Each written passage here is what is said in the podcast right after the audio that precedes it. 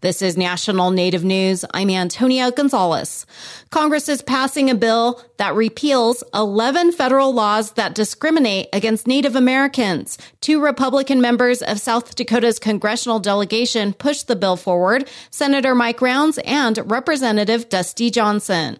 Lee Strubinger has more. One of the federal laws the Respect Act repeals is one that requires Native American children be stripped from their families and forcing them into boarding schools.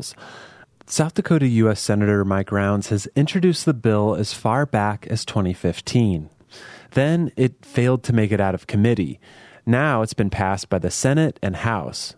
It repeals laws dealing with forced separation and abolishing certain treaty rights, among others.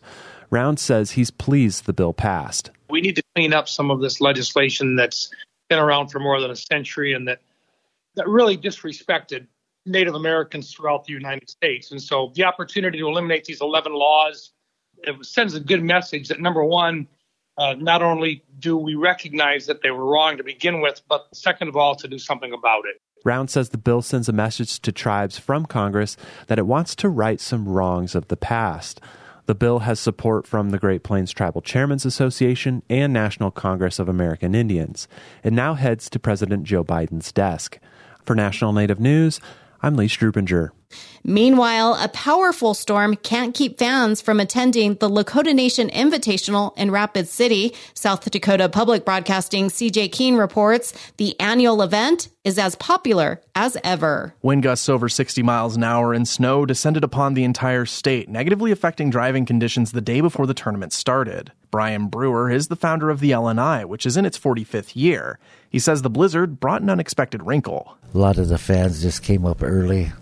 Right now, we have fans back home are calling, and they're trying to get up here. Hopefully tomorrow uh, to watch the games. Uh, many of them are watching it on pay per view. Uh, last year, the four days, I forget how many we sold for four days for pay per view we sold that same number in the first four hours of the first day. Brewer says there's a deep connection to the tournament. We have our third generation of kids.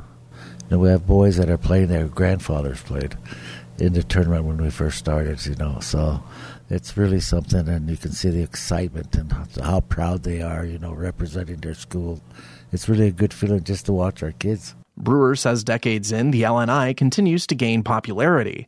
He says finding space for other events is still a challenge. That's despite Rapid City completing a new arena last year. Last year was our first year in the Summit Arena with the addition of the uh, Summit that has really helped us. Uh, there's a lot of other activities that we would like to do, but we don't have enough room. So we're trying to figure out how to get those other venues starting. The LNI runs through this Saturday. For National Native News in Rapid City, I'm CJ Keene. A hospital on the Navajo Nation in Arizona is seeking the public's help as it's being overloaded with patients with the flu, RSV, and COVID-19. The Tuba City Regional Healthcare Corporation says the combination of cases are filling up hospital beds and other hospitals in the state, especially with respiratory illnesses among children. The increased demand in care is putting a strain on the healthcare system, and to deal with the surge, a second clinic has been opened for adult urgent care.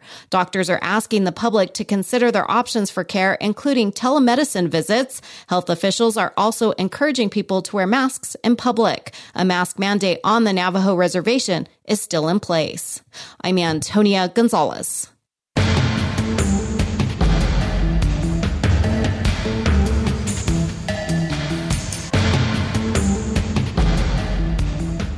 National Native News is produced by Koahnic Broadcast Corporation with funding by the Corporation for Public Broadcasting. You've probably seen those car ads low price, low payments. But when you get to the dealer, there could be a catch. If a dealer isn't honest when it comes to its car ads, tell the Federal Trade Commission at reportfraud.ftc.gov. Support by the Federal Trade Commission. Support for the menu comes from Spirit Mountain Roasting Company a small batch specialty coffee roaster located on the Fort Yuma Quechan Reservation. Information and online ordering at spiritmountainroasting.com slash news.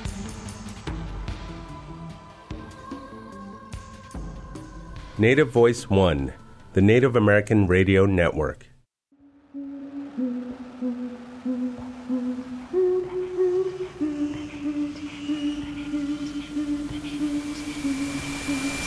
Indigify Native Artists series is back to take a deep dive into the stories of Indigenous artists.